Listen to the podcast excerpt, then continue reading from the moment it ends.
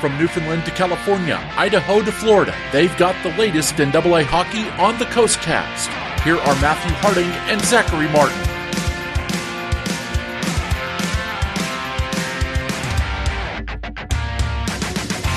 Welcome in, one and all, to another edition of the Coast Cast. This is episode number two, being recorded on Thursday.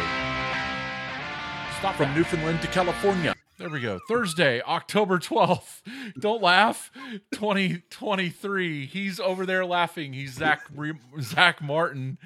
I'm Matthew Harding, your humble host. if it could happen this week, it has oh. happened.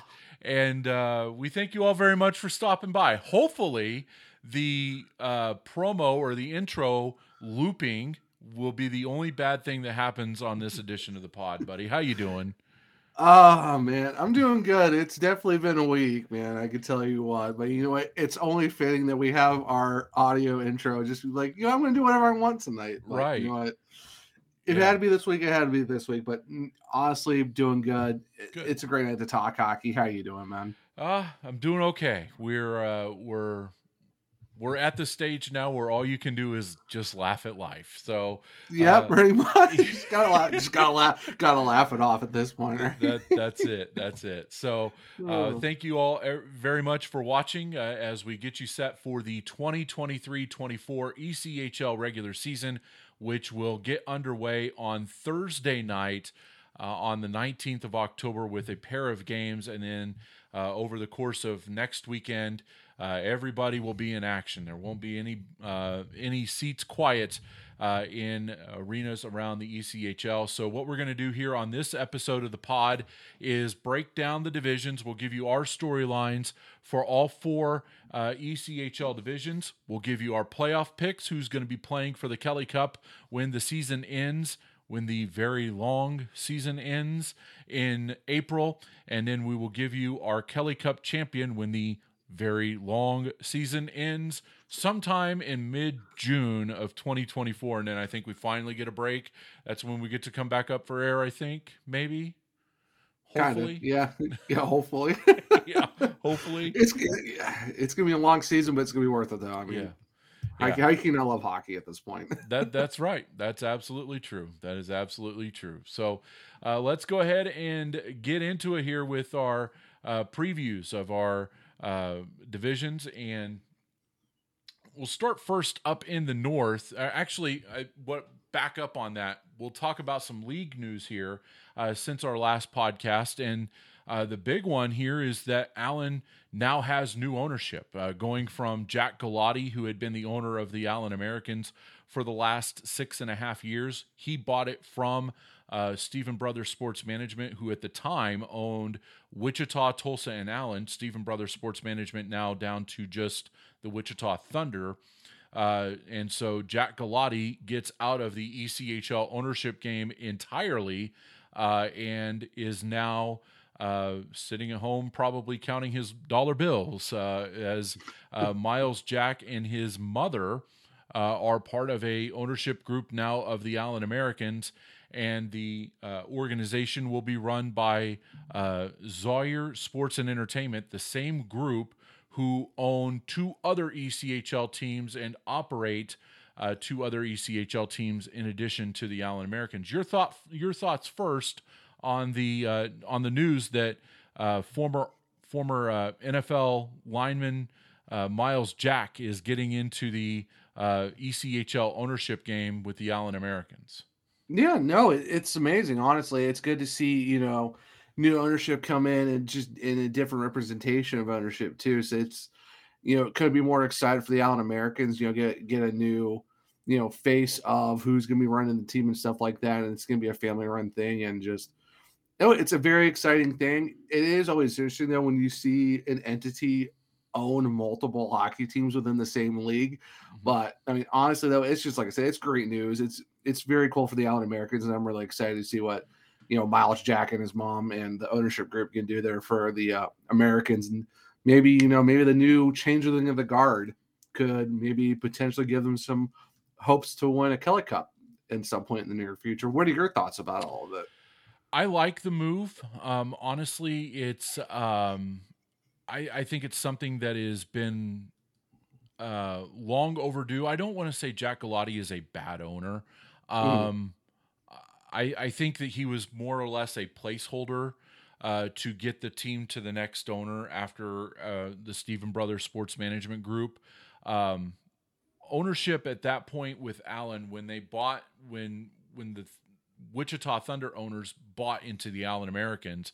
Um, once upon a time, it was necessary to keep the Allen Americans as part of the Central Hockey League. Uh, mm-hmm. Because then, if you didn't have Allen, you were going to be down another team in the league, and and I think at that point there were only down to, they were down to eight, um, and you were facing the prospects of losing additional teams. So having uh, the ownership from the Wichita side step in and purchase the Allen Americans, I thought uh, was really good. Uh, it kept hockey going there in Allen, and they even won a few championships along the way with uh, Steve Martinson there behind the bench uh, for the Allen Americans. But I think that that that having uh, a player who has um, who has um, having a player who has had the pedigree in professional sports like Miles Jack has, I I think brings an entirely different look to it um, because now there's actual skin in the game from somebody who's been there, who's been in the trenches, uh, put in the put in the two a days and things like that. So uh, for me, I think that that is a really solid move uh, uh for for bringing them in, and and this is a historic move as well. Uh, Jack and his mother Lasagna are the first African American majority owners in professional hockey history. So this is a huge get by the ECHL to not necessarily a get, but this is a huge move because mm-hmm. now we're bringing in more diverse voices to the table.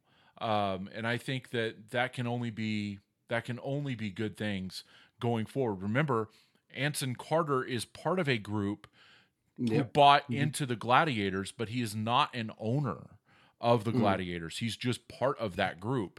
Myles Jack's name is on the front door of the Allen Americans. So uh, this is a huge deal for the ECHL, and it's a huge deal for for players who who want something else to do after football or after any kind of sport that keeps them competitive. Because hey, if hockey's a competitive sport, I think we all know that, but having um, but having an owner who is driven to win at all costs like he is and coming from that from that frame of from that frame of view man that's that's going to get everybody to change how they do business how they attack things in, in, the in the workplace how they attack things on the ice. It's just a whole different mindset. I'm eager to see how this happens how how the the how things change and have changed since they took over um, and I'm I'm looking forward to it. This is nothing but good for the ECHL and for uh, the Allen Americans. Yeah, no, hundred percent. You love to see it, and like you said, more diverse group and different diverse voice. So yeah, I'm very excited for Allen and see, you know, where where things go from there. Yeah, yeah, absolutely. And so, um, looking forward to um, seeing them plenty as we will here in Wichita over uh, this coming season, and uh, hopefully getting a chance to meet uh, Myles Jack and and or his mother, and and maybe we'll even have him on the pod here uh, as we get a little bit deeper uh, into the season. Outside of that, uh, I I didn't see a whole lot that. Flagged my attention as we've been off the air here for a couple of weeks. Did did you see anything else on the on the ECHL newswire that caught your attention? Um, honestly, no, not really. It's just it's kind of basically been quiet on the front in terms of just getting ready for preseason hockey. I mean, as we even we're recording right now, there is some preseason games going on, and we got games all throughout the weekend coming up too. So it's a good, you know, four days of preseason hockey before everything kicks off next weekend. So yeah, nothing huge on the news wire in terms of just anything that's going around other than we got some preseason hockey, which I mean, it's hockey, so you can't be mad about it. That's but. right. If if some hockey is good, then more is better. Uh, so that is uh, how you attack that. Yeah, um, yep. you're right. Um, the ECHL preseason slate going on this week, and I mean mm-hmm. the fact that the fact is is that all of the news that was going to come out, I think, uh, being familiar with the ECHL news cycle, which doesn't mm-hmm. really change year over year, right. um, being familiar with that news cycle, um, I don't think that you will see a whole lot of news until maybe the last couple of days, maybe not even then. Actually, I think that this is now all about the American Hockey League play, sending players down, the teams opening up camp, and the teams making those announcements, and the player movements, and having all of their stuff uh, to to get ready for the season.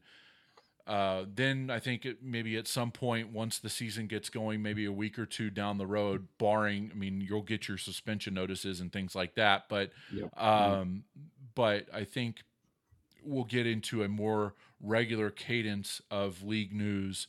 Uh, maybe after a few few weeks, it doesn't it doesn't feel like that we will get any more significant earth shattering league news here before the start of the season. Yeah, or you know, barring something crazy happens. But yeah, at, at this yeah. point, it's like you said, it's basically just waiting to see who's coming. You know, from the AHL teams. Like you said, camps opening up. Yeah, we're it could be like November, December before we hear anything league wide. Like I said, unless something huge happens and it's like a suspension or a big brouhaha breaks out in a game, and like that's gonna be yeah. some huge thing to talk about. But yep. yeah, other than that, it's just kind of like you know we're just casually waiting till the games pick up, and then we actually can start talking about hot, real hockey games and real storylines and stuff like that. So it's just unlike the NHL, we're kind of in a in a slow period right now where you're just kind of waiting for games to start at this point. Yeah, where... slow. Yeah, definitely a slow period news wise. Um, mm-hmm. and and and it just kind of caught my mind as you as you were talking about it. You know, once we get into Dece- November uh, and especially De- December into early January, we'll see that that news cycle uh, begin mm-hmm. to pick up again with um, All Star news. We'll get we'll have yep. All Star players uh, that we'll be picking, and then you'll find out things about the ven- what the venue is going to be, where the Hall of Fame stuff's going to be, and all of that. So. Um, yeah, it's uh, it's coming. The news, I think, the ECHL news cycle is going to slow down eventually but uh, the news cycle is has pretty much slowed to a crawl, and that's going to be on the team level now. Uh, mm-hmm. But it'll come back eventually, beginning uh, as you part as you pointed out, sometime uh, around or shortly after Thanksgiving. Yeah, hundred percent. So, so, um, yeah. so let's uh, let's get into our um, let's get into our our previews here, uh, and, and let's start talking about the North here, buddy, because the North has a new coach sitting in there in the North, and it's one that I don't think a whole lot of people thought uh, would be a coach, especially at at the pro level that he is. Matt Cooke being the new Newfoundland Growlers head coach, and this will be his first pro gig. He had been coaching in high school in Minnesota. Uh, first of all, your thoughts on the hire of Matt Cooke being the Growlers head coach. Yeah, I think it's a very interesting move that, like you said, going from high school in Minnesota, you know, the the self-opposed state of hockey um, up there. But I mean, that for the Growlers to get him as a head coach, it's it's an interesting move, but I'm really curious to see how it turns out. I mean, you know, Matt Cooke is is someone that, to keep um to keep an eye on. I think it's a different voice. It's a voice of, of a guy who knows what he's doing, what he's talking about. He's bringing some experience of, you know, of his days and stuff mm-hmm. like that too. So I think for I think for the Growlers, it's a it's it's a definitely taking a flyer. It's taking a chance on a new coach for his first pro gig. But I mean, if you're going to start anywhere, the ECHL is a great place to do it. And I think just where you know the Growlers were at last year to get someone like this, I think that this could be the guy that could probably take him over the hump in terms of coaching wise. So I think it's a very interesting move for them, and I'm I'm curious to see how it plays out for them. Like, what are your thoughts about that? I don't I don't think it's like if you think it's it's that he's going to go he's going to be the hothead that uh, he he kind of was on the ice where he was cerebral and things like that. I don't think that that's going to be him as a head coach. Um, no, of um, course not. No. He's had he's he brings a ton of experience with him over a thousand regular season NHL games and over a hundred playoff games uh, played as a player at the National Hockey League level. Um, I, I I like the hire, especially because of the because what the Toronto organization gives you, especially and especially in Newfoundland. Like, mm-hmm. yeah, they only signed three or four players during the offseason, but everybody there knows that team is coming from Toronto. Uh, oh, that yeah. team is coming from the Marlies organization. So basically, Matt Cooke is going from a high school hockey bench to coaching an American Hockey League team in St. John, Newfoundland, in an ECHL city. So, yeah. um, for me, this is a great situation for him. If I'm if I'm Matt Cooke, like this is the best possible situation that I could get into because uh, because of that. Like, where else are you going to have essentially a junior program handed for a junior program at a professional level? Like, if that makes sense, like in, in juniors, you hear about coaches saying, Well, I have my team. My team is already assembled for me. Yeah. I don't need to go out and recruit. Matt Cooke has the same, it's essentially the same thing for Matt Cooke. Like, his team is handed to him. Here's, here are 13 players from Toronto, and here are the four that we signed. Uh, do your best with them. You know, so yeah, it's, it's yeah, it, yeah, it, it, yeah. It's a very interesting situation where you see most most of the time you see an ECHL team carry what four or five guys from the AHL and it's a bunch of guys they've probably picked up, you know, that they've re-signed or given a qualifying offer for or run through free agency. But yeah, it's it's a very unique situation going into Newfoundland, and you got, like you said, most of the roster is going to be from the Marlies.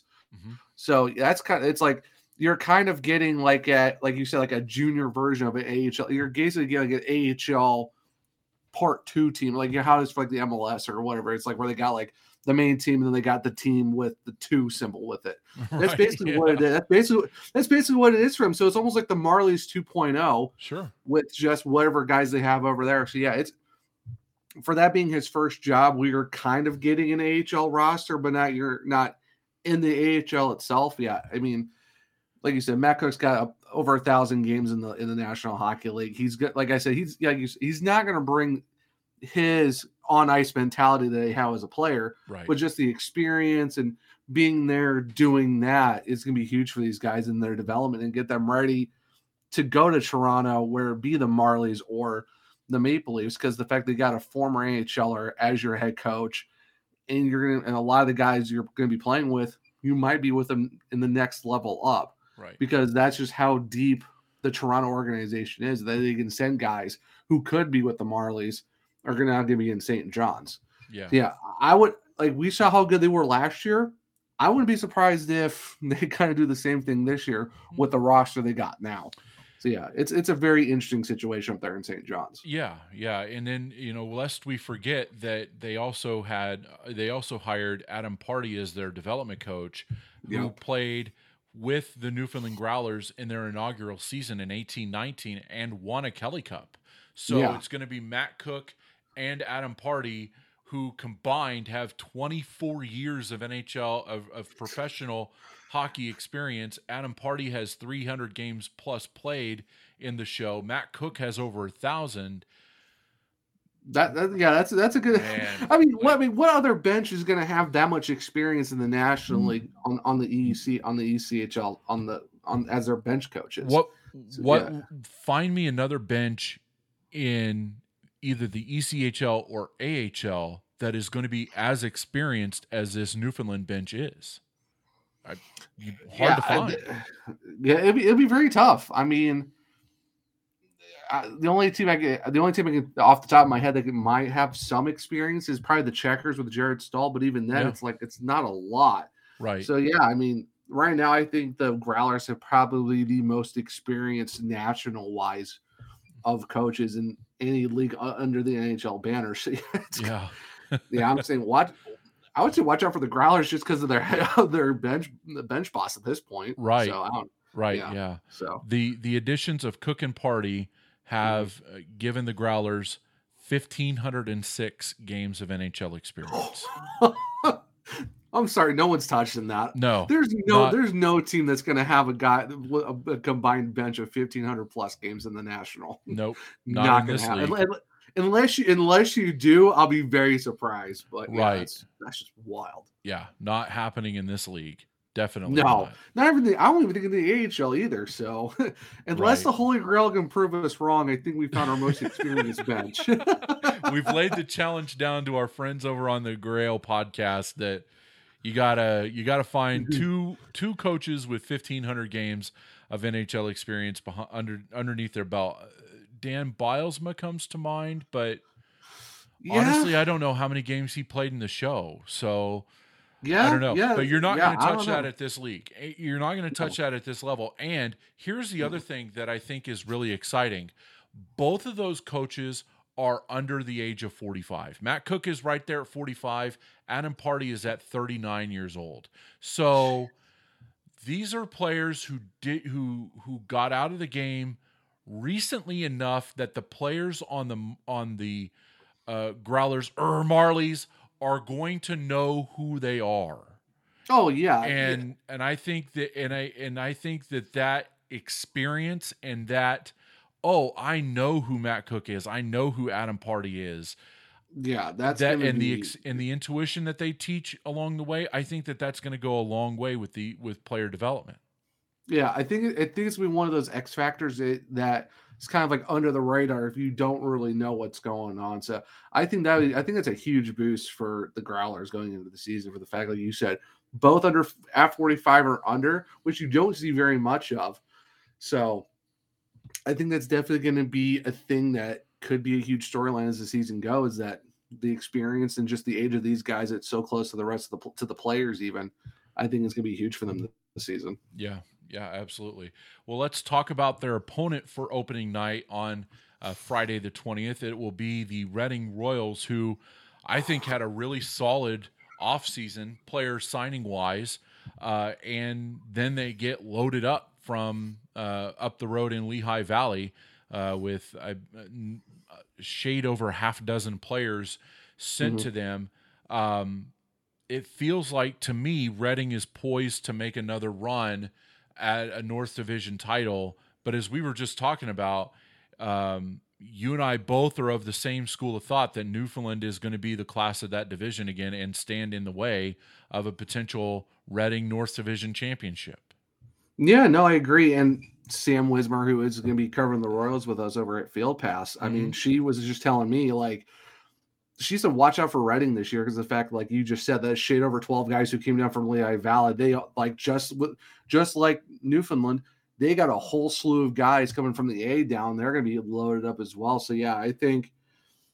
I think the Royals are going to be a team to be a force to be reckoned with, but yeah, Newfoundland is going to be a, a going to be an obstacle for them. I would even say Norfolk will be a, an obstacle as well because even they got a bunch of guys coming yeah. down from the Hurricanes because they're because they're it's like they're affiliated with the Jets, but they also have like a, a working agreement with the Hurricanes too. So they kind of have two teams. Yeah, and they just got a whole bunch of guys that could potentially who could be playing in the AHL. Thank you to the Chicago Wolves for deciding to go independent. So that's a whole different thing. Yeah. But yeah, I, yeah, yeah. But I, I would not overlook Reading. Reading is going to be a really good team this year. Like you said, half a dozen guys coming down. Newfoundland's going to be a tough team as well. And like I said, even Norfolk's going to be tough. They got a bunch of guys too who just came down. Yaniv Perets is going to be in net for them probably, and he just won an he just won an NCAA title this year with a ridiculous record. Like he had a goals against under 1.5. Wow. Like a 930 something save percentage. It was like 34, 4 and 3. Jeez. Yeah. That's yeah. So I mean, yeah, nor I think right now, if you're looking, I think the toughest division right now in terms of the of the cream of the crop for the North, it's definitely got to be Newfoundland, Norfolk, and Reading. They're all going to be tough because they're all going to be loaded with AHL talent on an ECHL squad. In a sense, that's going to be wild to watch. Yeah, I I agree. Um, you brought up something, and I want you to put on your your Carolina Hurricanes hat for for a moment here. You mentioned Norfolk, and they got. Uh, you're literally putting it on. Uh, uh, that's hilarious. Uh, uh, but you you uh, they sent six players Mhm. to Norfolk, and like it's this was you're right. It was supposed to be the Winnipeg Jets who helped Norfolk out this year, but teams can have handshake arrangements, and this was uh, the Admirals and the Carolina Hurricanes taking advantage of a of a of a handshake agreement. Just speak to how unique this situation is because every single day it felt like you were reading the transaction roster and Carolina's sending four dudes over here and three dudes over here and two dudes up here and a goalie down here and and oh Yeah. by the way they're sending a goalie to Syracuse who's in the mm-hmm. Tampa Bay organization and you're trying to figure out like who's on first what's on second Right. just just speak to the uniqueness of that as a Carolina Hurricanes fan Yeah, no, it's a, it's very interesting because like like I said, unfortunately, the Chicago Wolves decided to go independent, so now you don't really have an AHL affiliate. Can't get anything figured out, and at one, I mean, they're talking. I think this month the Hurricanes are supposed to visit the, the AHL Board of Governors to see if they can try to get a 33rd team Mm, and figure that out. And I think that's like what 10 million plus to get an, an expansion team. So who knows Yeah. how that's going to work out. right But yeah, it's like for you know Don Waddell and his crew up there in Carolina, you got to figure out where you're going to send guys. So I know they sent Heimosalmi out to he sent them sent uh I think he sent them to Finland. They sent Unger Swarm to Sweden. Those are on loans, and yeah, Pierre Kachekov's with Syracuse. I think they sent like two guys to Springfield. So now you got two guys Yeah. within the Blues organization. Well, within the Blues organization, but as a loan players. right Uh, like I said, Kachekov's going. He's now in Syracuse, and then they sent almost all their really good young prospects down to the ECHL. Mhm. Which, like I said, it's just very because we haven't had a independent AHL team since like what 1995, I believe. yeah so you have to go back to the that- Chicago Wolves back in 95 when they were Yeah, yeah yeah. So, it, so tell me if you've seen this movie before. Chicago's gone independent, but it's Right. just, but and that's the unique situation because now you got to figure out where you're going to send all these guys. So that's why you see a couple guys getting loaned to the AHL and different organizations, guys going back to Europe, and then you send, and then it's like, okay, well, we can't send everyone to di- all these different AHL teams. Let's just all send them to our ECHL team with, like you said, the with the agreement because you can do that in the ECHL because it's so unbalanced with 28 teams compared to like the 32 like the AHL and the in the NHL. So yeah, you, Right. you kind of have to have those agreements because you gotta send guys somewhere. right So yeah, it's a it's very unique, and that's why you see like guys like Noel Gunler, Yaniv Perets, and all these other guys come down to the ECHL. Now Norfolk goes from oh they're going to be a team to oh they're going to be a okay, team. Oh they're going to be they're going to be a team with Right. like seven guys who could be playing in the AHL right now if Chicago actually decided to stay with Carolina or if Carolina was able to get a 33rd team. right Yeah, now now Norfolk's going to be a team to be like, okay, you got to keep an eye on these guys. Right. Because now they just loaded up with a four, with now a reigning NCAA champion goalie and all these other prospects who could easily make an AHL roster, and a couple of them were vying for an NHL roster spot. So of course, it all depends on what's going on with Ryan Suzuki and Vili Ponomarev when they come back. So Sure. yeah, yeah yeah, Nor- it's it's a crazy situation. Like, all right, who's going where and all this other stuff. It's like right trying to move like Jenga blocks and trying to play Tetris with like you go here, here, here, and there. you need you need a roadmap i feel like You- oh my like- gosh, yeah. it's like where's this place? Like, well, it's over here, here, and over there. right yeah yeah but but you're Oh. right you're you're right in the fact that norfolk went from a team that was like oh you got three guys from um you guys you got three guys from manitoba to oh you have Yeah. three plus seven from carolina you're team now and Yeah. and you know i i'm a high guy on jeff carr um Mhm. he had to go through he had to go through hell last year with Norfolk and trading players out and and really reshaping the culture there. And I think that this sets him up really well. I think he's such a dynamic coach um, from his days down in the SPHL, and even when I watched him uh, as as part of the Utah Grizzlies coaching staff when he uh, was out here in the Mountain Division and he came through Wichita just to see how he related to the players and how he coached with them and, and stuff like that. I really am very high on this guy, and I think that they have the right coach in Norfolk to handle these players. 10 American Hockey League contracts sent mm-hmm. down to you, and he knows how to handle them because Utah got loaded up when they were with when they're you know with Colorado now they get loaded up yearly so he understands how to massage those egos put them in the best places to succeed and, and do this all while trying to win games and I think yeah. that that is vitally important because not only are you having to do this with 10 American Hockey League contracts but you're trying to win and you're trying to build, rebuild the brand of Norfolk Admirals hockey in an area that has had that, that is that that reputation has been stomped on and ran through the mud for the last handful of years because they've gone from the American Hockey League where they were the cream of the crop with Jon Cooper to now being having been a bottom feeder in the ECHL for several years and and I think Jeff Carr is the absolute right guy to lead that organization. No, 100%. Like you look at the team last year 21 46, 47 points, bottom of the barrel in the division. And now you're looking at a team, like you said, who just got 10 AHL contracts.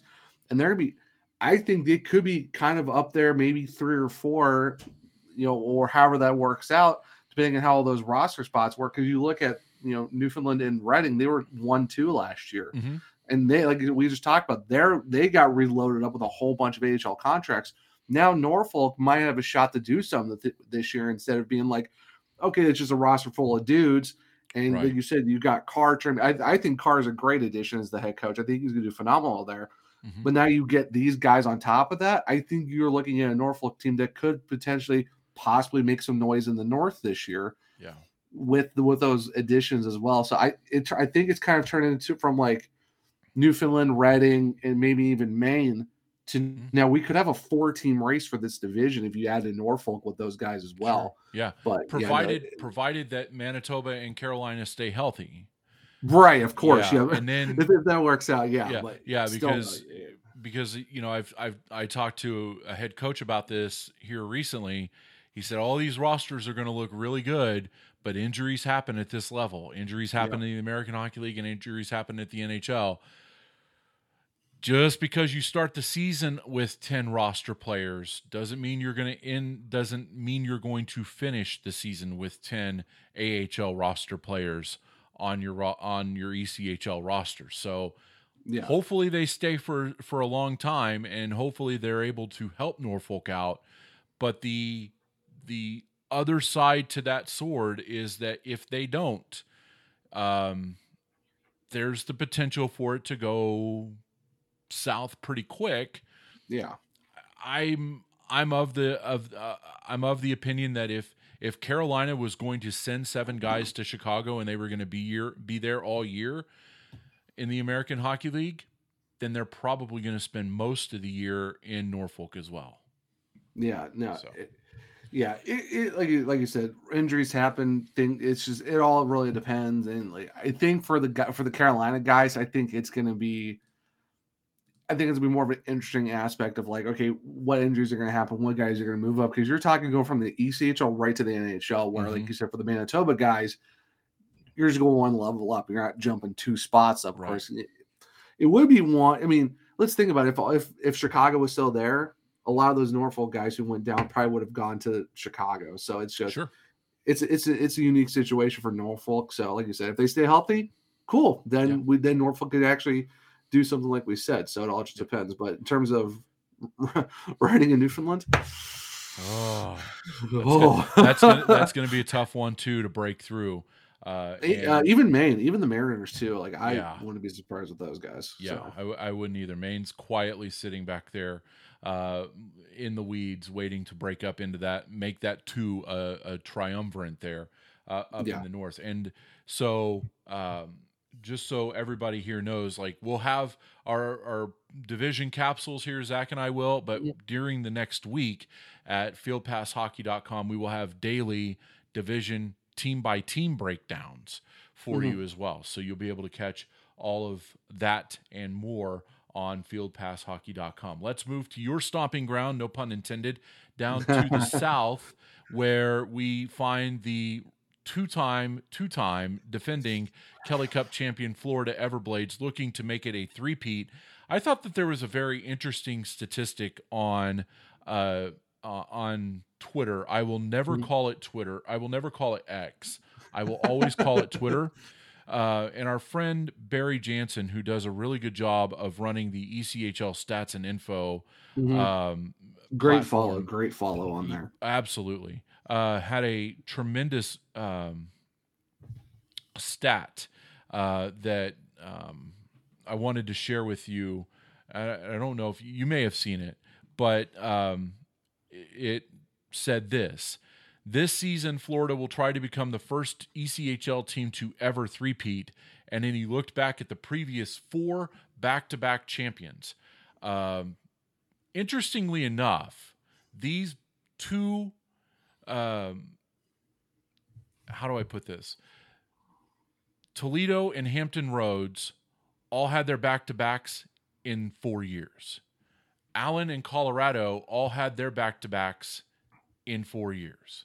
So, but there was there was a uh, there was a 21 year gap, if the math is right, between back-to-back champions Wow. from 94 to 2015 when Allen won.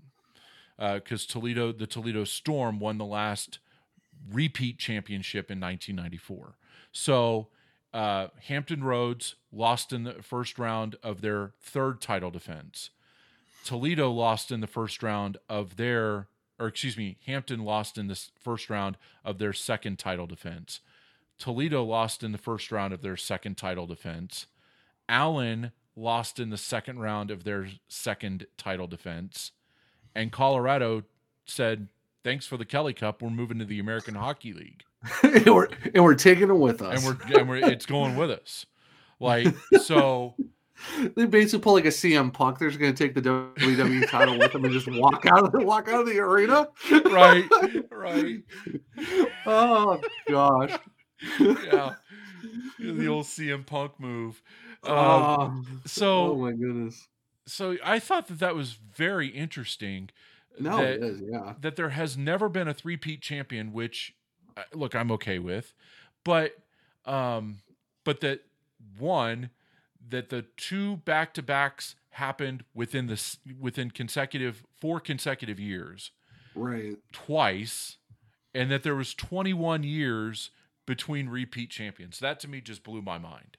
Yeah, no, it's crazy how like how it happened so close together, and then you had that long stretch, Right. and now we're we're kind of in another, not as long, but a semi-long stretch. You're talking like what eight years now, if the math is correct, or seven, eight years now with an Uh, because you said it was like 2015, right? 2018 2018 was the last uh, of the two back-to-back. Oh, okay. Uh, Okay, so okay, so you're talking five years, and so it's still relatively. So we're not out. So we're kind of outside the four, but it's Mhm. still like we we just got her back to back. So right. No, that is that is very interesting. The fact that you have a lot of back to backs so close together outside of that 21 year gap. So Right.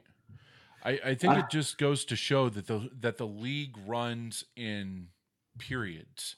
yeah, it's it's a very streaky league. If, you, Yeah. if teams if teams can stay hot with certain groups, then they can do it.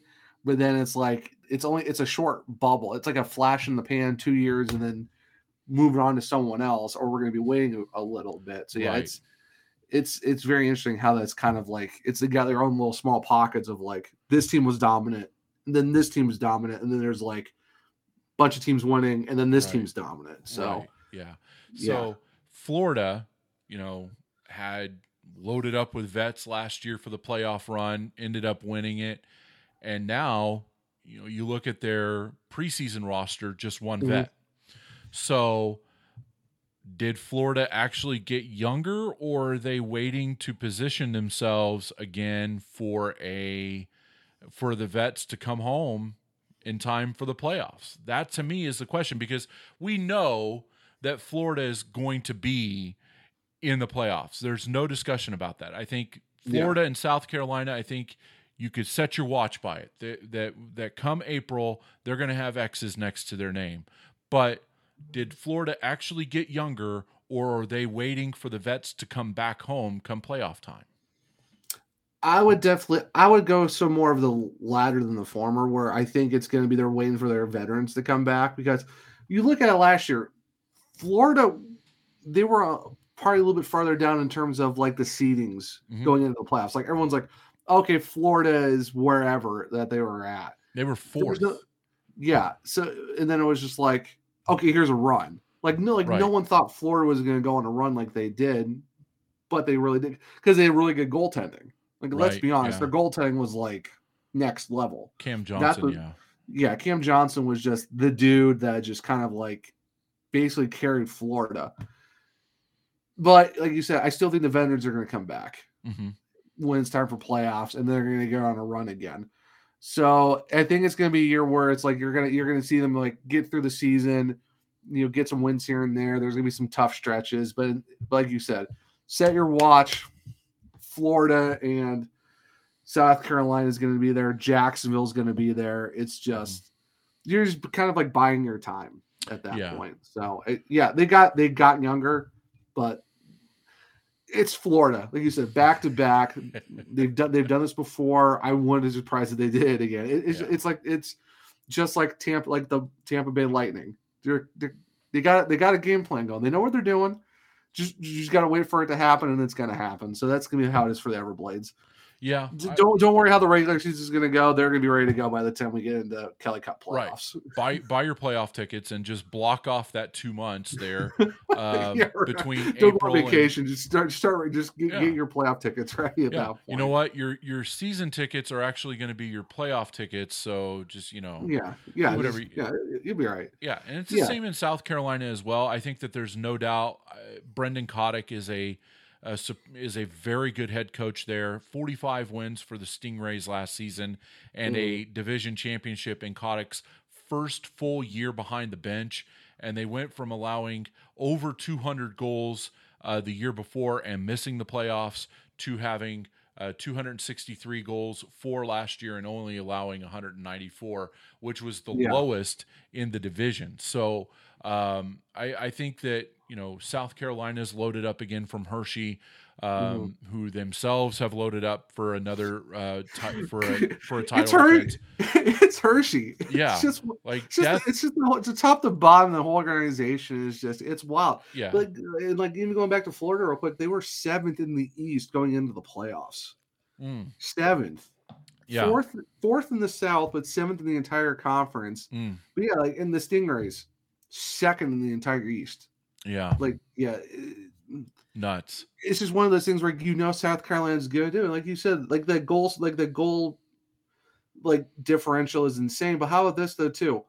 Only four overtime losses and one shootout loss all season last year. Yeah, while, That's it. While Florida suffered nine. Yeah, Think of that. Like you take Yeah. those nine points to Florida, and they're sitting right there in second.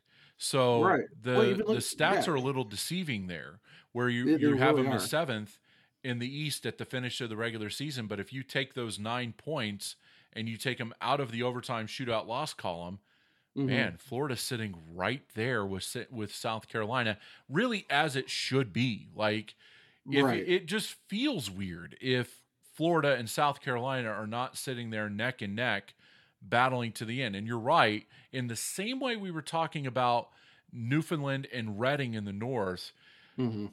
Jacksonville really has come in and been the bully to take the third seat at the table. Yeah, Uh, they- they really not have. for not for a lack of competition though, because Greenville has been on the charge since Mhm. Andrew Lord took over behind the bench. No, hundred percent. And like, like you were to like Greenville last year, fourth in the entire fourth in the entire conference. And you look at you look at their overtime loss and shootout loss, nine, Nine more combined. points. Yeah, Not yet. And they still got 244 goals for and 211 against. That's a good plus 33 to have. And the fact that you're looking at a South Division, that is absolutely stacked with teams. yes, Like, like I said, South Carolina, Jacksonville's come Jacksonville's coming and made some noise. Greenville's making noise. You got the Everblades. Even the, the Gladiators finished eighth. yeah. Like, like what what does that really tell you how like how the South Division is right now with all those yeah. teams? We got Greenville 40, 23, 8 and 1 last year. And the thing is, they brought almost they brought they, they brought a lot of guys back last year mm-hmm. from last year's team. They got some great additions as well. There's recently they had a whole bunch of different names just come down from Ontario. So now you got some Ontario guys down here too, and that's already has a roster that Tanner Tanner Eberle's back. You brought Somoza back. You like you've got this roster that's it's good. I think that Greenville is gonna be making a lot of noise this year. Yeah. I think in, if you're in a really tough division, yeah, the South, yeah, and, and, I mean if you're if you're looking for a place to kind of nitpick, yeah, you're maybe 211, maybe a little too many goals, but bit, still, yeah. but you know, I don't know about that. Like, I, I, mean, I think you're just Florida, nitpicking. Florida, yeah, Florida was 225 to 213, so yeah. even Florida's was a little bit tighter too. Right. Yeah. It, it, not everyone can be South Carolina and give up less no. than 200 goals no. in a season. Yeah. But I mean, yeah. it's just. And, and certainly nobody's going to be like Idaho and only allow 153. Like, yeah, that, I that's mean, just absurd. Like, yeah, it's it's a very absurd. Or even Toledo with 179. Like, yeah, that's come absurd. on, really. Yeah, like 170. The fact that Idaho didn't win the Kelly Cup is surprising for the fact that how just absolutely. We'll, I mean, we'll get to that. We'll talk about the West here in a little bit, but it's just wild. It's just wild how you look at these teams and these goal differentials. You're like, how? Yeah, but I mean, how? to your to your point, to your point, and I think that that speaks to the veterans coming home for Florida. Like, yeah, the you take Idaho and Florida and you match them up straight up with the out the vets that Florida had at the end of the year. Yeah, and I mean, and Idaho steamrolls them. Steamrolls. Exactly. Yeah, because Florida was the Florida was the seventh seed going into the playoffs. Right. No bit, no business to go on that run. No, no, no business. Because you because you just look at the top. Like, how does Newfoundland, South Carolina, and Jacksonville not go do something? Right. And it's Florida. Like, if it like if it wasn't for the vets coming back for the Everblades, they don't even touch the Eastern Conference no. final. Don't even no. touch it. Yeah. But but Cam but it was Cam John I'm telling you, Cam Johnson Cam yep. Johnson is the reason why Florida went back to back. If it wasn't for him, it's done. We're not talking about Florida on a back to back. Sure. But sure. Yeah. that, that's just how crazy. Like you said, yeah. a plus 12, a plus 12 going into the playoffs. and it. teams who had a bigger number couldn't figure them out. It's, right. It's, it makes and, no sense. And in the playoffs, Florida ended up going from a plus 12 goal differential entering the playoffs to coming out of it with a plus 20. Can't, the Cam, can't answer it. The Cam, Cam, the Cam, Cam Johnson. The, Cam Johnson effect. Yep. That's all it really Absolutely. was. It's like, it's like, what? Absolutely. It's hockey.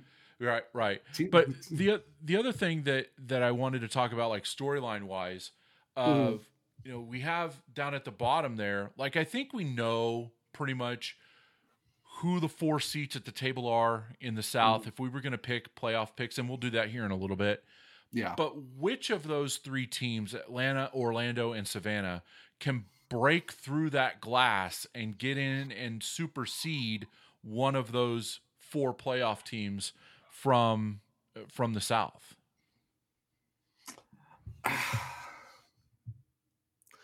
It's really that, tough. It, it, it's tough because you because you look at the team, you look at them last year, like points wise, yeah, it was only it was only eight point difference between Atlanta and Florida, but then you look at the goal differentials, it was two twenty six four and two forty against for Atlanta. That's such a that's such a a, a difference. Mm-hmm. And even looking at Orlando, 219 to 260, and then Savannah 207 to 258. For me, like Atlanta got Atlanta got players. Orlando kind of got guys. Savannah maybe too. It's just for me because the fact that you're if you're Savannah, you're gonna have to hope that they send guys from Hendersonville Hendersonville down. But the problem is Vegas isn't a team that's you don't see them really loading up on prospects. You see a lot of the, they're they're mainly focused on their NHL team. They're not really focused on Hendersonville, which means they're not really going to focus on Savannah. Right. That's a that's a great point that you bring up because not only are you talking about Savannah and their ties to Vegas, Mhm. but Orlando and their ties to Tampa Bay. And what do those two teams have? Cap issues at the NHL level. So that means that is fewer contracts for the American Hockey League team.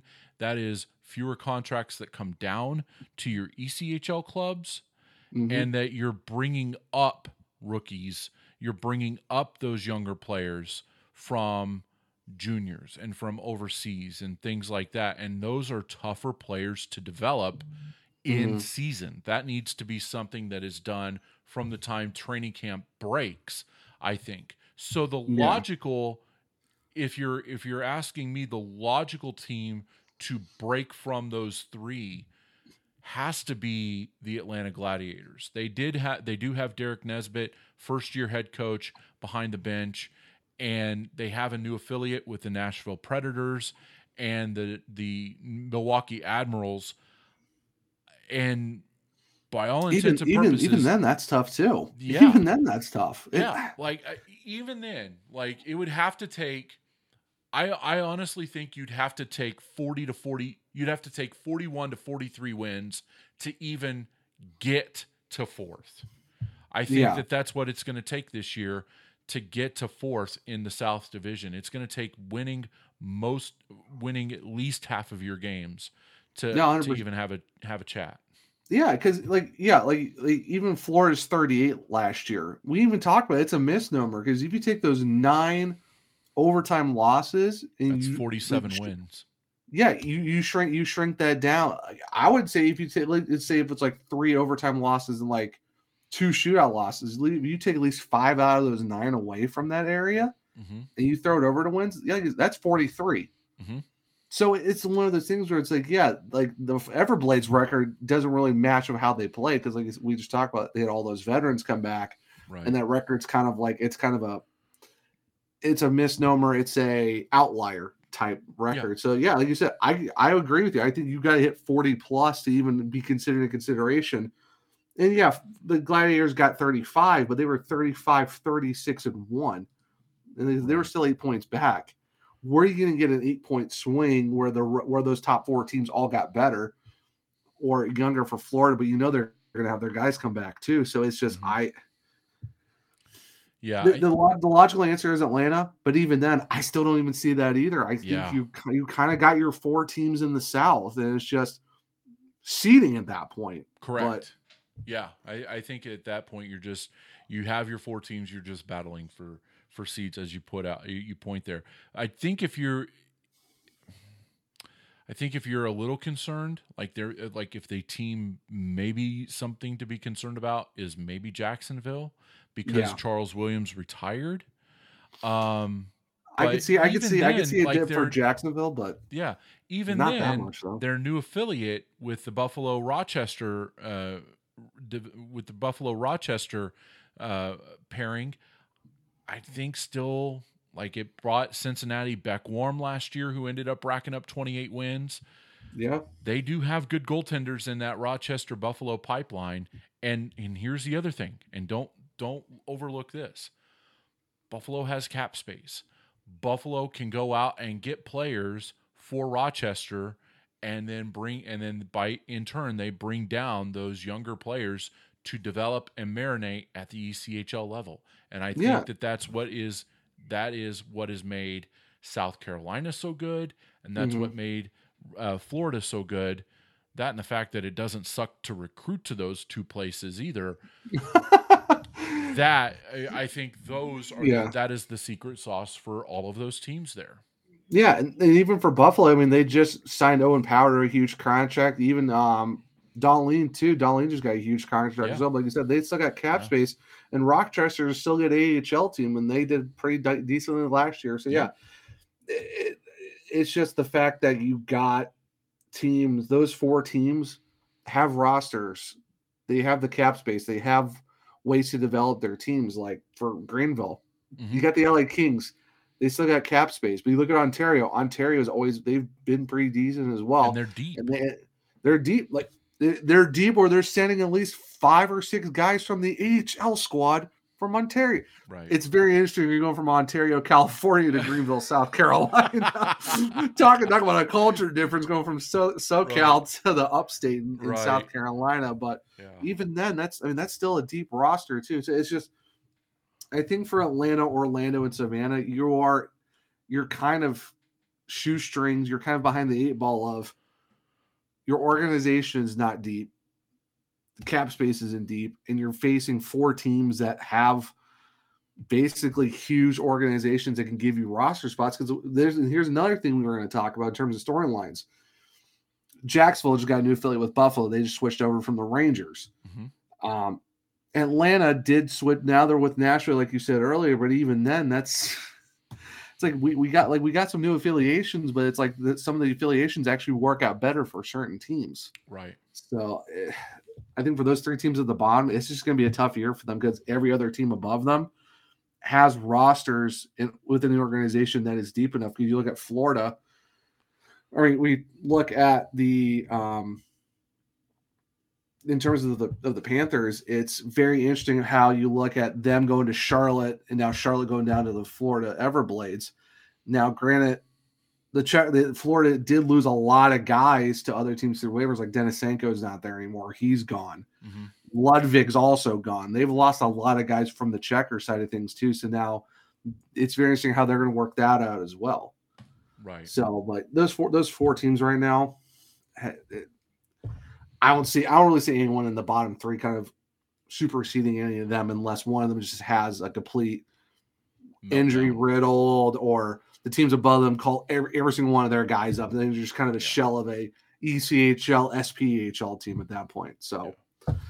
I don't know. This the the South is very top heavy. Oh yeah, always has been. Yeah. Always has been.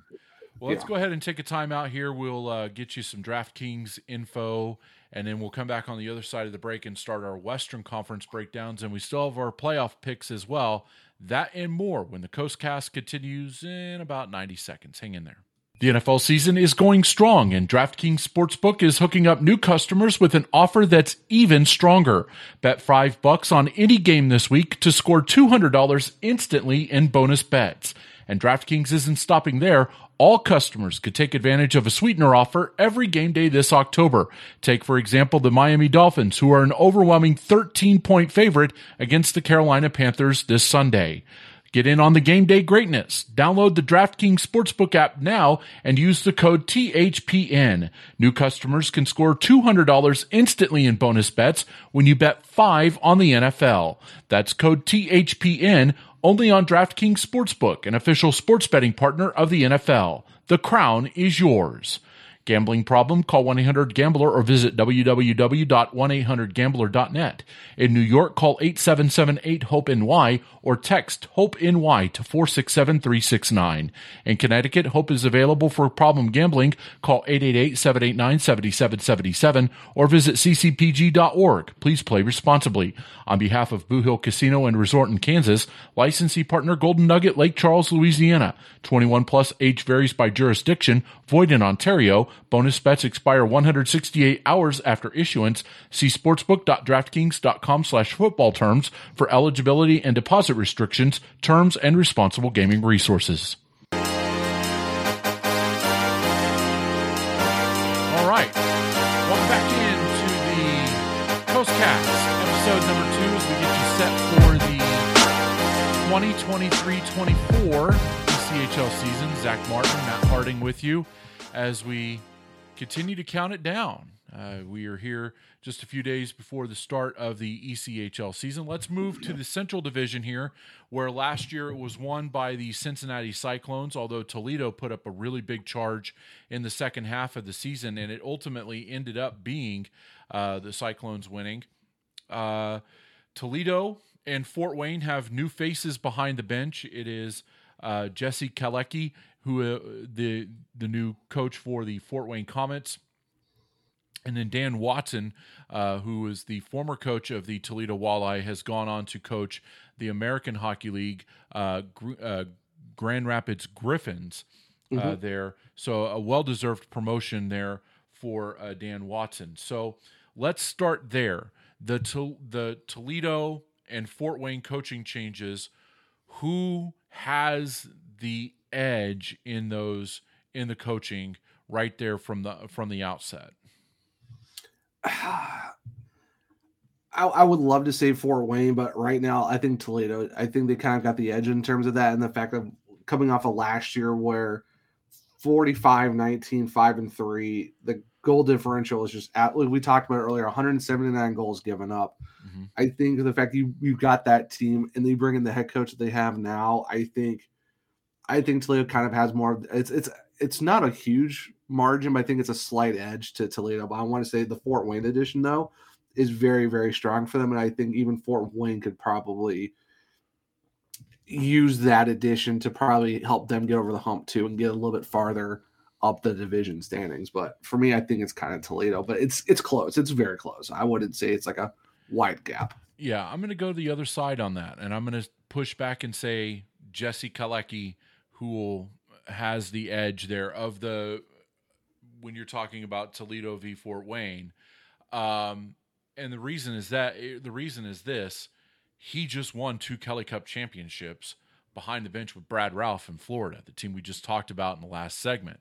So that's very true. Yeah, that's very true. Yeah. So yeah, um, I to me, I think that that the hardware that you bring to the job means quite a bit. Now, that's not to say that Pat Mikesch doesn't have hardware. He has one in the Ameri- in the um, in the NAHL with Green Bay, and I mean, he has, um, he was served as an associate head coach and director of scouting under the Detroit, Detroit Red Wings head coach Derek Lalonde. So, I mean, this guy knows talent when he's seen it. It's like I said, it's it's like I said, it's it's a very it's, it's a very, very small margin. It's kind of like a to, like it's a toss up. Yeah. Like you th- you think it's Fort Wayne, I think it's Toledo, but it's sure. it's very close. It's kind of like you can pick. It's so close because, like you said, one's got hardware from Florida, the other one has got hardware, but also knows how to find talent with someone with Detroit. So yeah, it, it's when you look at it, both really great options. Yeah. It's kind of interchangeable of like who would you say has has the edge? I get what you're saying. Yeah. yeah. Very very very very tough. And I, I think it's very even there. But and, and that's gonna be the storyline, I think, a storyline to watch mm. uh, through the year. And then, you know, the second storyline that I have there in that division um, is who ends up being the powerhouse in that division. If we assume, probably wrong, wrongly so, that Toledo and Fort Wayne aren't the powerhouses in the Central Division anymore, then who steps up to fill that vacuum? Do we see Wheeling come in now with new uh, GM Kyle Dubas? and up in Pittsburgh and his propensity to put players down in Wheeling. And we've already seen this already with them receiving up to nine, I think, at one point, uh, mm-hmm. uh, nine players from Wilkes-Barre Scranton. So does Derek Army and the Wheeling Nailers jump into that conversation or does Indy take another step? They got off to a hot start last year, fell uh, kind of in a free fall a little bit toward the end of the season, only to get dusted in four games by Toledo in the in the opening round of the playoffs. Would you say that they ran out of fuel later on in the season? Yes, I did. Yes, I would. Well done, my friend. Well done. They ran out. They ran hey, you know what? They say all gas, no brakes, but you can't have brakes if you don't have gas to get the car going. So I mean, that's true.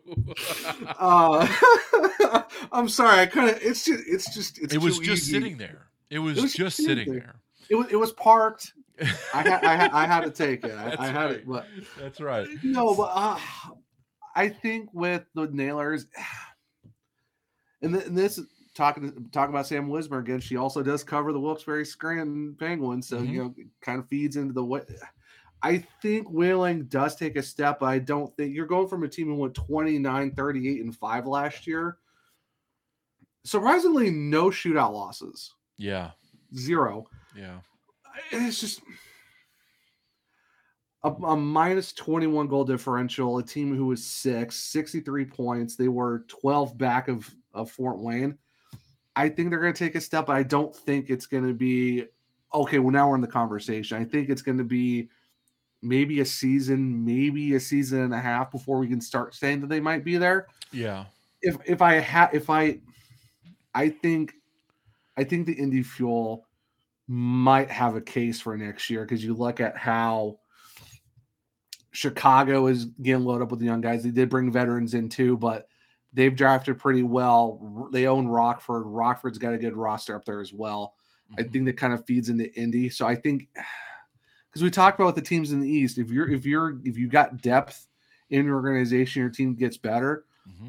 If we're if we're not if we're not talking about Cincinnati, Toledo, or Fort Wayne being like the cream of the crops of this division, I think the Indy Fuel could be a team that could take that next step to be like, okay, we are going to be all gas we are going to finish. We're going to go over the finish line and do this thing. So, yeah, yeah I, I think if you're a Fuel fan, just having what happened at the end of last year leaves a lot of, um, leaves just a sour taste in your mouth. I mean, it's like getting it's like getting um, super premium gasoline when you need unleaded. Like it's just an awful, yeah, yeah. just feels weird. Yeah, you you accidentally grabbed the stale bag of Skittles instead of the fresh bag because yes. you were kind of in a hurry to get there, and it's like, oh, oh, great. These these are the these are these aren't Skittles. These are boulders. Yeah. yeah. You chip a tooth, you're like, oh, well, oh man. here we go, I guess. Yeah. Sure, so sure hope that three dollar bag was worth it. Um, yeah, right. It's just yeah. If I think that's kind of like a great learning lesson for Indy is like if you come back in the next year, okay, we know we know we got a hot start. The season didn't end the way we wanted to, but we can use this to fuel ourselves there you go again. Continue next year. I'm I'm sorry. Indy makes it too easy for me. That's but, right. Uh, that's right. But no, I think I think that's a great learning experience for a team like Indy to take that yeah. next step to be like, okay, we know what we saw what we can do. And as long as we don't replicate the back that back part of the season, they could take the next step because they were only seven points back of Toledo for the second spot. Mm-hmm. And they had a pretty decent goal differential, two, 244 to 208. Yeah. I I think Indy could possibly division. be that team to take that step and kind of make a claim for that Central Division. Yeah, yeah, I I, I definitely agree with that. Yeah, um, yeah, I, I just I have a hard time for my money seeing Kalamazoo and Iowa coming up there and rattling the cages. Um, I just yeah, I just don't know uh, about those two teams. But I mean, that's uh, 189 to 2 the thing is for the how the k-wings were the fact that they were 178 to 226 and still finished fifth is absolutely wild to me well i think it speaks to how how bad that bottom third of the division was because they were just all beating up on each other yeah because yeah because kalamazoo was 64 wheeling was 63 but then you got iowa at 58 and they were 189 256 yeah and iowa did make a charge at the end of last year I mean, they did. It was a lot worse. They did kind of make. I, I guess that momentum could help them try to not be last in the division. Yeah. But like you said, yeah, it's just out of those three teams at the bottom, who could probably make a jump out of that that pit of despair? It's probably going to be Wheeling just because the fact, like you said, they got nine guys from Wilkes-Barre going down there to help them out. So you could probably see a charge from Wheeling. How much of a charge?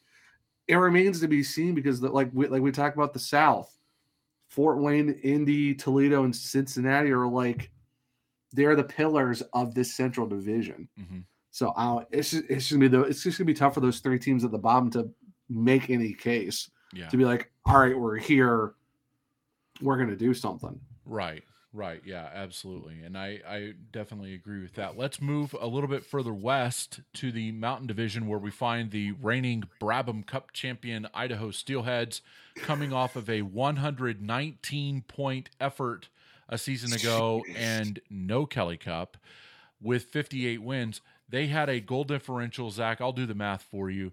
That is 127 to the good there uh, just... for for Idaho, and then after that, they won the they won the division by 52 freaking points. Um, yeah, by the way, they they had that division wrapped up in mid February. Like I, I, I am I'm surprised it wasn't done by December. oh, it was rate. done. It was done by December. Everybody out in their dog out here knew it was done by December. It, it, it, makes you think. It's like is Idaho that good? Is the rest of the division that bad? Because if you look at everyone else, well, but here's the thing: Idaho beat up on Utah, who got off to a slow start last year and beat up on Utah. That I mean, I think yeah. like seven of their first ten games were played against Utah, and I think they only. I don't think they lost maybe one or two. The rest of that division, Allen, Kansas City, Wichita, Rapid City, Tulsa, all beat up on each other. Yeah. So I, I honestly think that I think the better question that I had, and I had rep, I had it written down, can Idaho replicate last season? I think that's a horrible question. I think that their, that their last year was such an outlier. I think that they're yeah, going to come back to the pack this year because they they've seen a lot of those players graduate to the American Hockey League. I think they're yeah. going to take a step back some this year. But they're, they're, gonna be like they're gonna be like the Boston Bruins, where you you win sixty something games.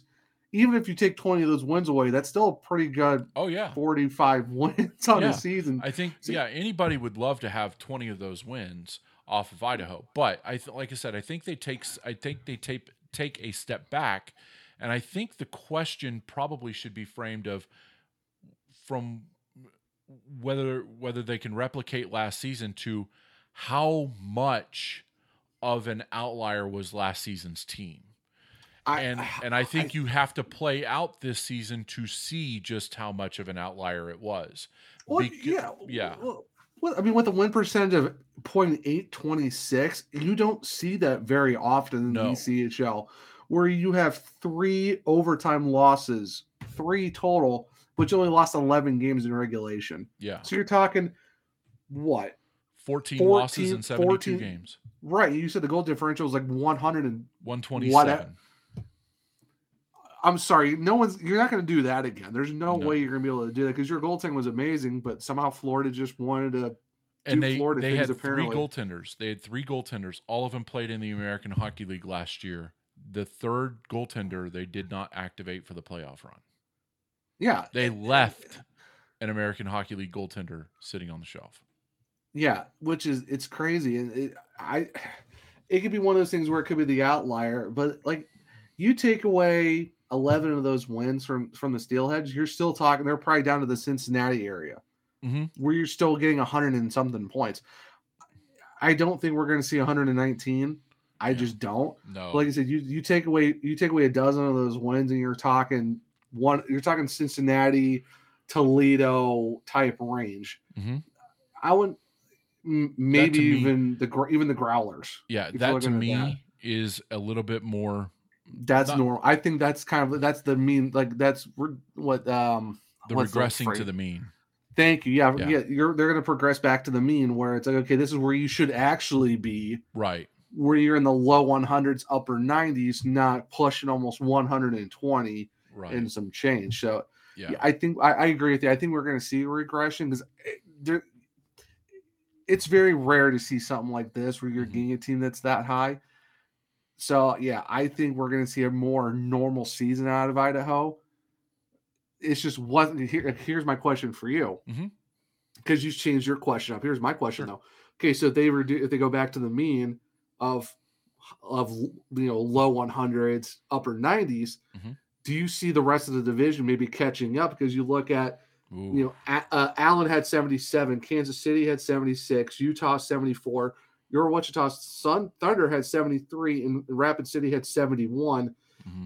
And then you got Tulsa at 53, but you know, right. but um, here, do you see any of those teams kind of making that difference, even if Idaho gets back to one low 100s, upper 90s? Do you see any of those teams catching ground? Um, yes, I do. Um, the question that I had, and and you know, I wrote this down. Um, Allen won't have Hank Crone mm-hmm. this year, who won the Rookie of the Year and posted over 100 points. They also won't have Jack Combs, who posted 90 points. Instead, they bring in Matt Marcinew, who went from Rapid City down to Allen um, which is a 60 to 70 point guy, how do you replace 200 points of offense if you're Allen? That's a that's a fair question. It's a fair question, and, and, like, but here's the crazy: like you, you said all those points, and they, the, they, Allen still finished with a negative three goal differential, and they still finished well, they three seven. They yeah. couldn't, they couldn't play defense. Oh. Somebody's somebody in this division is going to have to play defense instead of giving up five or six a game. I yeah, think. And, that, and that's why we saw Idaho with a 290 goals for. Yeah. Nobody played defense out here. It was it was like it was like watching an NBA basketball game with like. Oh, so you're, you know, so you're saying it was the it was the Wild West? Oh, absolutely, yes. and I see what you did there. I see what you did there. Uh, yeah, hey, hey, some, hey, someone's gonna get to the top of the mountain. It's just who's gonna do it is the thing. That's right. That's right. I'm all, all gas, no I, brakes. You're headed to the top of the mountain. Uh, I, I this is the one thing I love about the ECHL that no one realizes. You can pun for days oh, on yeah. this league, and you, and there's. It, I'm sorry. No, you're a good. lot of puns. I, a lot I of love. Puns. I love a good nerdy pun. I love it. Oh, but, so like you said, yeah, like it's just no defense was had, and and for Allen, that's a hundred plus hundred points and another ninety point guy. That's so tough because you're talking. Yeah. That's such a big. That's such a big drop. That's a big. That's a big. That's a big chunk of their offense that that is gone. And, and like, and if they still can't figure out defense, like yeah, it's is that going to help either? So I mean, yeah. Kansas City, I think Kansas City's big big issue is what are they going to do without Shane Starrett, who played yeah. 54 regular season games for them last year, and then started all all of the playoff games that the Mavs had in their six game first round series with the Allen Americans. So. Shane Starrett played 60 games last year. Um, you you how do you, you know that, that you know that body's tired. You right. know that body is tired. Right. How do you replace that in net if you're Kansas City? Utah is going to be there. I think that I think that the slow start with them not getting as many players early on from from Colorado uh, really kind of hurt them. They not not that they didn't recruit well, but I think they just had some injury issues up front and, and things like that. And once they got healthy and they got those players back from Colorado up in the American League, I think we saw Utah put a charge into a, a into a pretty good run, coming from the bottom of the division up to mm-hmm. fourth by the time the the season wrapped. Wichita had three bad weeks last year when Evan when Evan Buitenhuis went into the goaltender relocation program. Uh, the Thunder head coach Bruce Ramsay was looking under. He was probably there was probably an advertisement for a goaltender on the side of the Thunder bus. There were so many goaltenders. They had Eric Dopp, Justin Kapelmaster. Um, they had there were several different goaltenders who were not good for the Thunder in that three week stretch. And that was the three weeks that defined them until Trevor Gorsuch got to town.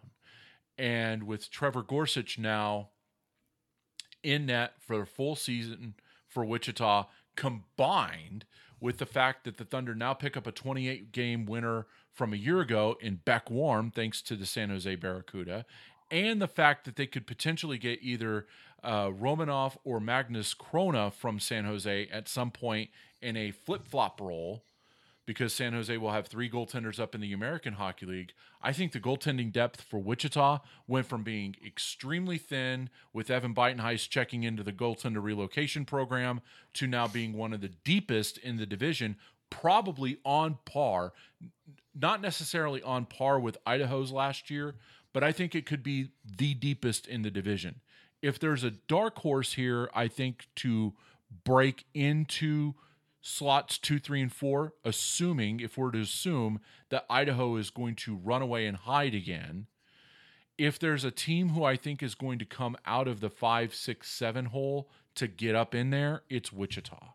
Because you not only bring back Brayden Watts, Jay Dickman, and Michal Stinil, who all had 60 point plus efforts last year, mm-hmm. but now you bring in several players from the um, organ from the uh, San Jose organization, and now you have depth at goaltending, which you did not have a year ago. Yeah, no, I completely agree with you. Like minus nine last year, that's not bad for Wichita, like you said, who had an issue in goaltending. And now you said now it's now they have a rolling thunder of goalies that they can just run with. Yes. By the way, listen to that podcast. Me and Jason Malls, the voice of the Thunder, do that, and that's a bi-weekly podcast here on the Hockey Podcast yeah. Network and Field Pass. Couldn't help myself Yeah. Well done. Sorry, you, you kind of broke up. So You're good. You're good. no, Um, but yeah, But yeah, I, I think I- Tulsa I- maybe also. I'll, I'll let me just jump in here real quick. I think Tulsa is probably another team to watch. Rob Murray Mhm. doesn't have back to back bad years, Mm-hmm. um, and and they picked up two contract goaltenders from San Diego recently, and I think that I think that Tulsa um, is another team to watch closely as well. I just am not sure about Kansas City. Um, again, how do you replace how do you replace Shane Starrett in that? And then you have uh, I think nine or ten guys sent down from Coachella Valley. What happens if and when the injuries start up above? How Yeah. do you how do you weather that storm if you're Tad O'Had and Riley Wozlowski? yeah, and then even for the rush, I mean, they got a bunch of guys, but that's still that's even tough for them too because they're only two points back of the Thunder and three back of Utah. But even then, it's like you're kind of that's a toss up for them as well. Yeah, I would I agree with you. I think the Thunder could, probably be that team to hit two, three, four. And like you said, Case, we could see KC having a, a free fall. Allen could have a free fall too, because like you said, we just talked about they had lost a lot of scoring too. So I mean, you could probably look at Utah and Wichita maybe going up to two and three, and then could you see that Rapid City could be in a fight with Kansas City and the Allen Americans for the four spot I could if it really works out that I could see all those teams, yeah, I could see Rapid getting up in there and fighting for that fourth spot. yeah, Yeah. yeah, because you're only talking a six point difference between two and six. They all Right. beat the crap out of each other, like you said. So Mhm. if Allen and Kansas City have a free fall, you could see just a lot of teams start going up, and then you Yeah. can see the top. You can see two and three going towards the bottom because like you got teams below them that could be a little bit more low, like Utah, Right. Colorado, Colorado, both Colorado. It's just when we mention Colorado, it's almost like you guys say who which one is which because because I don't know why they picked the same name for the start, but yeah, Yeah. for the Eagles, you know they just got a lot of guys from the Avalanche, and now they're gonna have so many guys that they could probably send some of their guys down from the Eagles down to Utah. So I mean, Utah could be loaded up, Wichita's gonna be loaded up too. I think I think Allen and Casey are gonna have.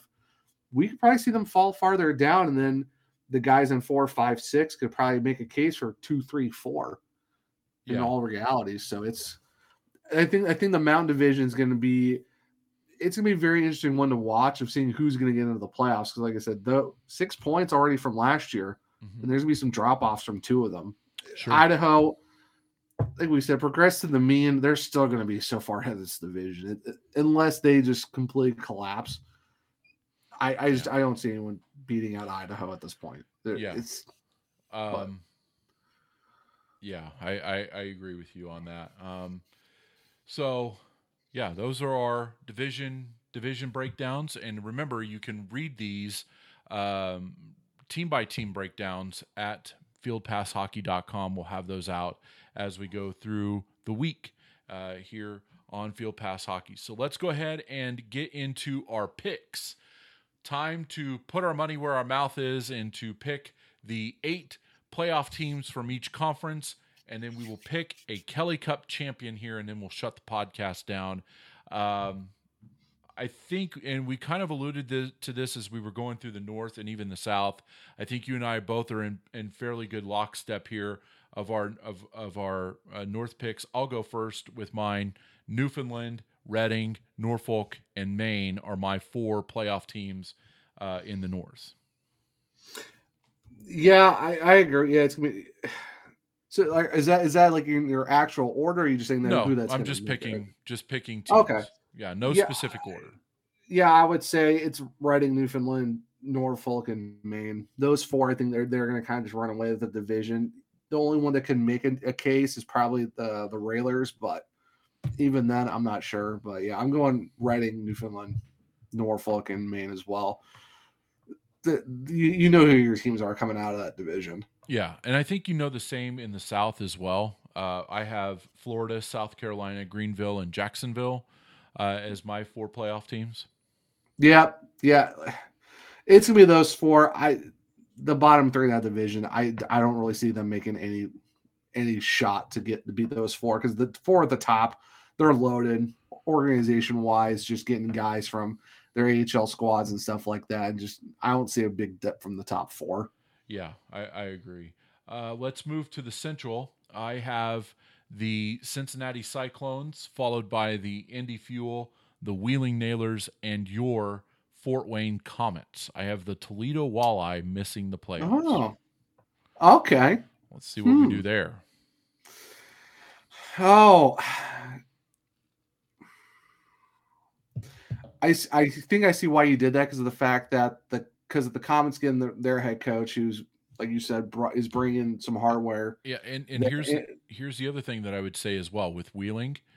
Mhm. Um, Kyle Dubas's plate was pretty packed to get Yeah. Erik Karlsson early on in the offseason. and then he had um, I think there was another big move that that Pittsburgh did over the offseason as well to kind of Yeah. load up.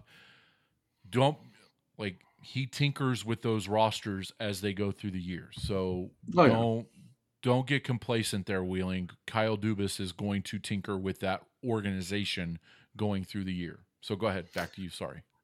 No, no, you're good. No, I, I, I think it's a good caveat to think about. Is like you you are picking Wheeling, but Mm-hmm. don't assume it's gonna don't assume it's gonna happen. Um, right.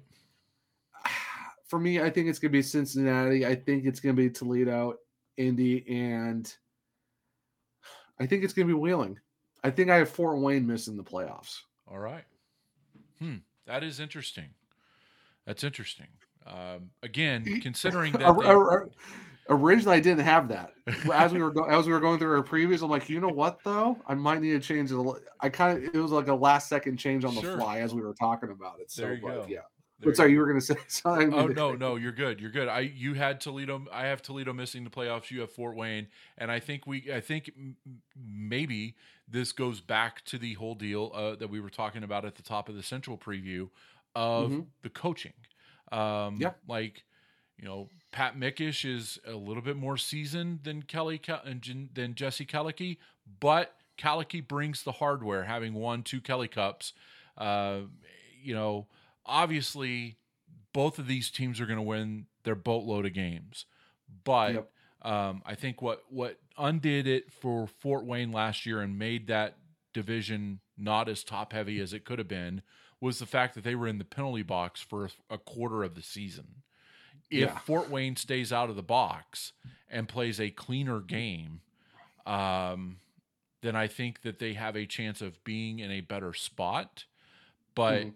I mean, but again, to your point, I just I don't I want to see what Toledo does um, in games. I want to I want to see how how they perform here, getting off to the start. But I like I said, I have them missing the playoffs, um, and I'm sure I'll fair. be I'm sure I'll be reviled there in, in Wheeling land or in Toledo land uh, by by the fish fans. So Hey, hey, hey, don't worry. Fort Wayne's probably going to be coming for me, so it's all right. we we take on all comers, as you'll hear with the power rankings a little bit later uh, Oh, in yeah. the season. Yes. So, uh, who do you have for your mountain t- uh, playoff teams? Um, I got Idaho. I got Utah, Wichita, and the- fourth one is going to be very interesting. I got Rapid City. All right. Hmm, that is interesting. I, I, I think Kansas City and Allen are going to are going to struggle this year, like we talked about. And I think those four teams that I talked we talked about earlier during our mountain preview that could make a jump up. I think they're going to do it because, like we said, it was only six points between all four of those teams last year, from Yeah. two to six. Yeah. So I, I think we're going to see a change of the guard with Idaho, kind of just doing their own thing farther down the river, you know, catching fish. so it's just going to be, you know. You wouldn't think I could figure out how to do a good one for the Idaho no. Steelheads, but I kind of did. I, I got it. Yeah, I- you could, you could do that as well. Um, and, Oh, and, and, and, uh, an American dad, Chad, and an American dad, Chad Costello, there behind the Allen American bench. Um, so Yeah. I will give you my four playoff teams, and I think that they are are reasonably similar to what you have. I have Idaho. I think I think like you said, they go run away and hide and play in the river and catch fish. Um, I have Wichita making the playoffs. I have Utah making the playoffs. And the fourth for me is the Allen Americans. Um, Okay, so we're- we're there's pretty close, we're pretty Yeah, there's reason to believe that Hank Crone may come back at some point to Mhm. Allen. Um, now, whether he picks up right where he left off in his MVP and Rookie of the Year campaign a year ago, uh, probably not to be expected. But I think that it is fair to assume that he's going to put po- points up on the board. Um, Matt Marcinew, if he's healthy and he's checked in all year, will probably get you 70 to 80 points. Um, and I think that that that if you take those two players out, Crone and Combs, that yeah, that make that leaves a hole for you to fill, but I think that you fill it with more depth. So I'm eager to see how Allen looks offensively. Um, but for me, I think that the offense is enough to counteract what they do on defense and in net to get them into the playoffs. I still don't feel like they're going to be a good defensive team. No, I, I can agree with you there. It's So it's very possible, yeah. So we're we're kind of close, just that one Yeah. team difference. But I mean, it's I I could see either Allen or or Rapid City kind of mm-hmm. fighting for that potential last spot. Who really knows? So yeah, yeah, absolutely. I, So can, I can see that. who do you have as your Kelly Cup champion? Oh, bias or unbiased opinion? Well, I know bias. I know Yeah. bias. we all know, but we, we both know which who our bias picks. Our be. I bias, mean, yes, my bias pick would want to put would want to put up another championship picture over here, uh, next to the one that they won thirty Yeah. years ago. But yeah, who Yeah, and, and, and, my and my bias would love to just hoist the first one ever. So I mean, Yeah. yeah. so Um, you're unbiased. my unbiased. The thing is, I would, I would love to say Idaho, just be, but I'm not. I'm not saying Idaho. I would love to say them, just because you know, even if they're going to come back down to the means of they're going to have a normal season, Mhm. I just, I still don't think that they have what it takes to do it. I think.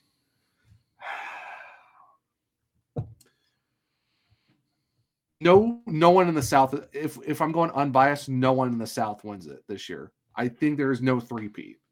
Okay. I got the Reading Royals. Whoa.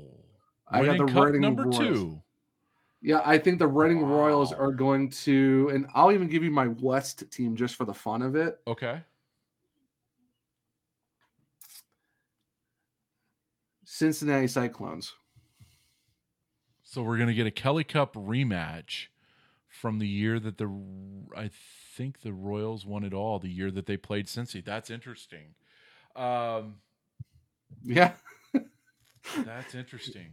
Okay, Yeah. so I'm I'm going to go with Idaho winning the West again. I Okay. don't. I, I part of me wants to think that they don't that they're going to cash this in. hmm But I still can't get over that they went four and out in the in the Kelly Cup final last year. And honestly, I think South Carolina is a really, really, really solid team. So I have South Carolina taking on Idaho in the Kelly Cup finals and Mr. Kelly's Chalice going back to South mm-hmm. Carolina and Brendan Wow. Getting his first championship as a head coach. Okay. I think the South, I think the uh, Greenville contingent might not be happy with that selection for the fact it's an in-state rival just down 26. Yep. but yep, yep. But as the as the ambassador to Greenville, how dare you, sir? Pick those guys. No, I mean, South, I didn't. I didn't want to get stung by the stingray, so uh, Oh, not touching that No. one. I am not touching that. no, one. probably not. It- it- it- uh, it's a solid pick. I, I would love to say someone from the South is going to do it, but I don't know. For me, it's just something like it, it was a toss up between Reading and Newfoundland, and I think just based on how Reading is right now, I think they just kind of something about Reading to me is screaming they got the juice. Mm, They, yeah. they got something this year to do it.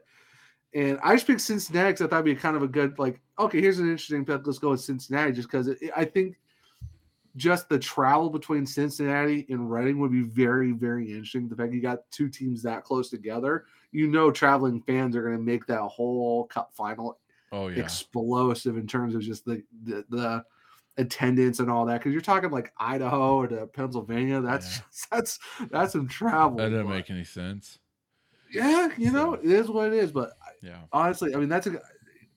There's so many teams you could actually pick out of. It's like like for me, it, it was tough for me just to figure out who was going to be on each conference because there's so many good teams. sure It's kind of like who do you like who do you pick out of it? So, but interesting. though, Idaho and South Carolina. That's talk. You want to talk about two different just time zones But and both of cultures those- going. both of those fan bases, man, I'm telling you, they travel Yeah. well.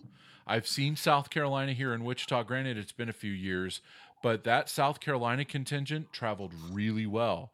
Idaho Yeah, travels that all they the- do. Tra- Idaho, tra- they won't be here in Wichita this year, but Idaho travels really well as well. So, uh, yeah, it's going to be fun. Um, you know, we're we're uh, we're juiced to go, and again, you can find all of the written previews on fieldpasshockey.com. We'll have those for you as we go throughout the week, and then you and I, Mr. Martin, will be back uh, next week with another episode of the Coast Cast, and we will have uh, another guest and or we'll have a guest we didn't have one this time and we'll talk about opening weekend of hockey have a great trip you're headed down to Nolans uh, have a great trip happy anniversary to you Thank you, appreciate that. Yeah, And- yeah, we'll we'll be 14th to the 21st. It's going to be a uh, good time down there. So looking Yes. forward to it. have a have a few beignets and and catch That's the plan.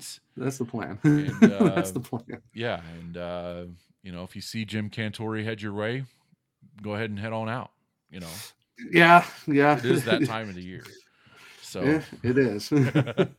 so that is going to do it for us here on the Coast Cast. Thank you all so much for listening and watching, and make sure you go support our friends at DraftKings again uh, with that promo code THPN. There you can get uh, five dollars. You bet five, you get two hundred, and um, you know go ahead and maybe if you feel desired, go ahead and throw some money down on Miami to cover that's a very large spread, and Carolina is a very bad football team. So uh, that's all the betting advice that I can give you, and that's all the betting advice that I want to give you. Because if I gave you betting advice and I actually connected on it, we wouldn't be doing this podcast. I'd be Mike Florio and be really rich or something like that. So anyway, thank you all so very much for listening. We will talk to you again next week as we wrap up the opening week of the ECHL season. Get to the rink and have a little fun for us. We'll talk to you soon. Everybody be safe.